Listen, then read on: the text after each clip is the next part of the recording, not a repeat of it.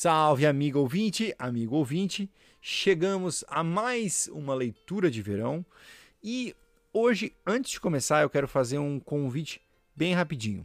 Um convite para quem está há tempos pensando em viajar para a Grécia para fazer o roteiro mitológico que o professor Moreno preparou, que eu já fiz e foi maravilhoso.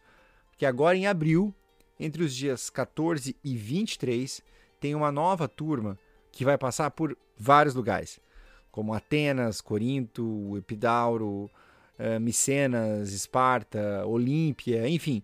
Eu fui na maioria desses lugares e, assim, gente, se você tem vontade e tem condições de ir agora em abril, não perca essa oportunidade. Eu já disse aqui e repito que, para mim, foi um divisor de águas no meu envolvimento com a história e com a arte clássica. Ainda tem algumas vagas no grupo, não se sabe quando vai ser a próxima edição, então esta viagem é entre os dias 14 e 23 de abril. Você pode entrar em contato via WhatsApp pelo número que está na descrição deste episódio. Vai lá, anota o número e depois volta aqui para ouvir mais leituras de verão.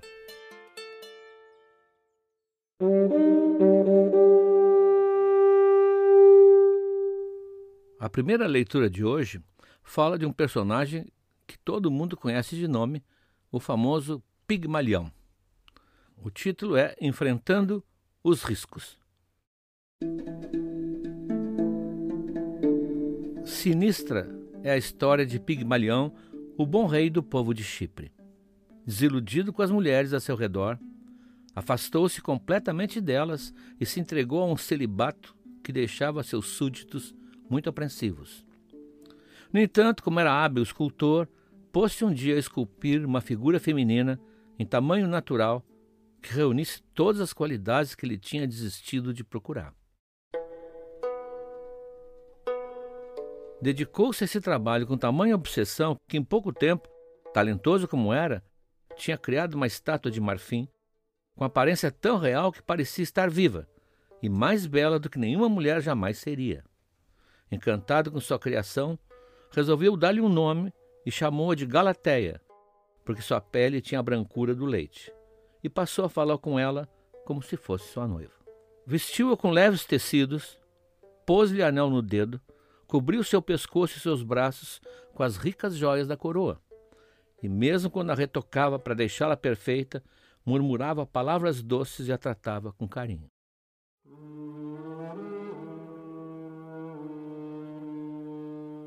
Um dia, tirou-a do pedestal e a deitou sobre o leito, amparando sua cabeça com uma almofada macia e ali, inutilmente, abraçava-a com ternura e beijava seus lábios frios, tentando infundir-lhe um pouco de vida. Com o tempo, o desespero tomou conta de Pigmalião. Até que numa festa dedicada a Afrodite, ele implorou à deusa a graça de encontrar alguém assim como Galateia.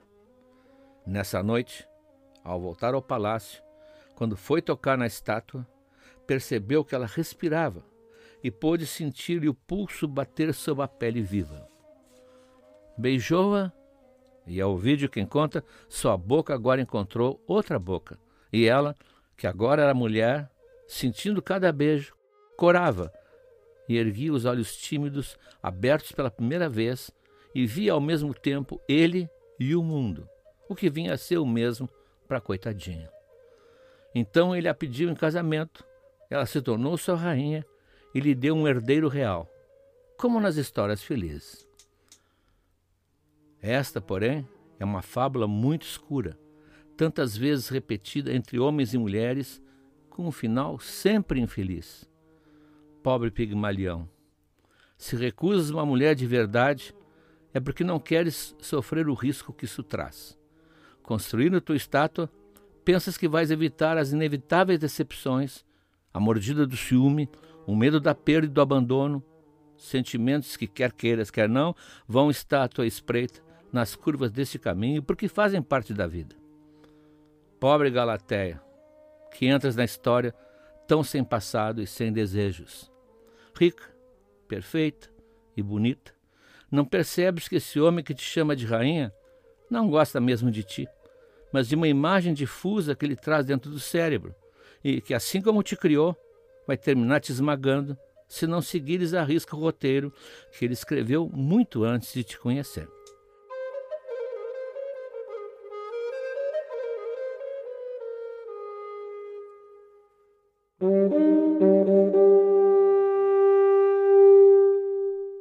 A segunda crônica fala de um povo desaparecido, os famosos e temidos citas, e seu encontro com os persas chefiados por Dario. O título é O Dito e o Ouvido. Heródoto tornou imortal um mal-entendido que jamais deveríamos esquecer.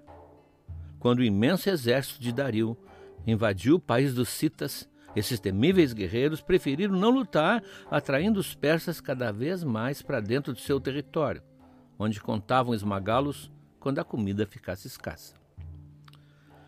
Chegada a hora, os insolentes citas mandaram o arauto entregar presentes simbólicos a Dario: uma ave, um rato, uma rã e cinco flechas. Embora perguntassem ao portador o que, que essa mensagem queria dizer, ele alegou que se os persas fossem sábios, encontrariam o significado por si mesmos. Dario ficou otimista. Na sua opinião, os citas estavam anunciando que pretendiam render-se. O rato habita a terra e a rã passa sua vida na água.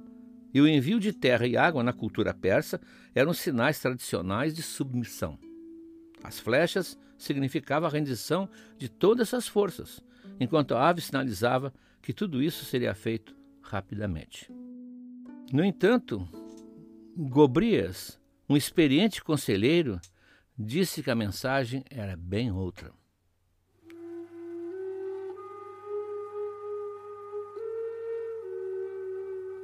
A não ser, persas, que vocês possam se transformar em aves e voar, ou virarem ratos para se enfiar chão adentro, ou então rãs para se refugiar nos charcos, saibam que nunca mais poderão escapar dessa terra, mas morrerão atravessados por nossas flechas. Os fatos terminaram confirmando que essa era a interpretação correta da mensagem.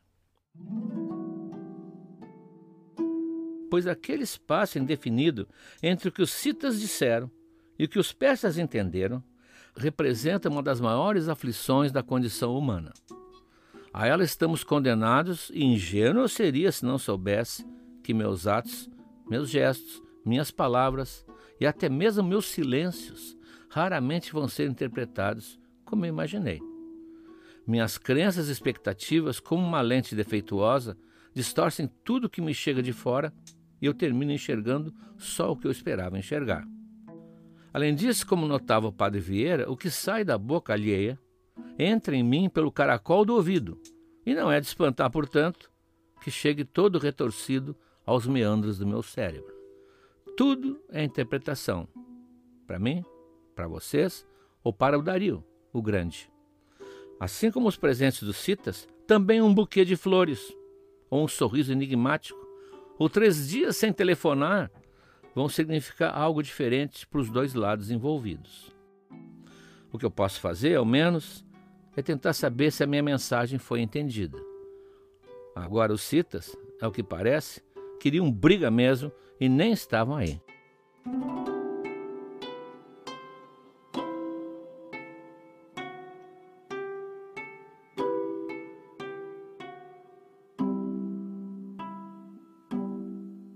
thank you